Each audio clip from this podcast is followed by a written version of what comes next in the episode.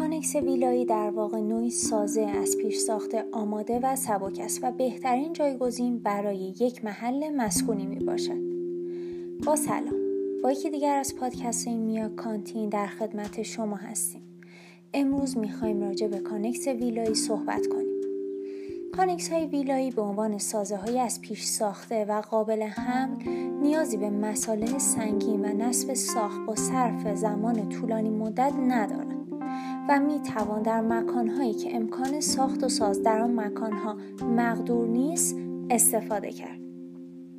اصلی ترین مزیت این کانکس ویلایی به صرفه بودن هزینه و زمان ساخت این سازه هاست. برای نصب کانکس های ویلایی نیازی نیست عملیات وقتگیر بنایی را پشت سر بگذارید ضمن اینکه این سازه ها را در هر مکانی می توانید نصب کنید و همین امر باعث شده گزینه مناسبی برای اجرای طرحهای موقت و یا بلند مدت تجاری و مسکونی باشد همچنین ابعاد کانکس های ویلایی محدودیتی ندارند و می توان این کانکس ها را با ابعاد مختلف با توجه به سلیقه مشتری و اقلیم آب و هوایی تولید کرد. نمی توان به طور قطع عمر کانکس های ویلایی را مشخص نمود اما بسته به اقلیم هوایی و رعایت استانداردها عمر هر کانکس ویلایی را 25 تا 30 سال تخمین زدند.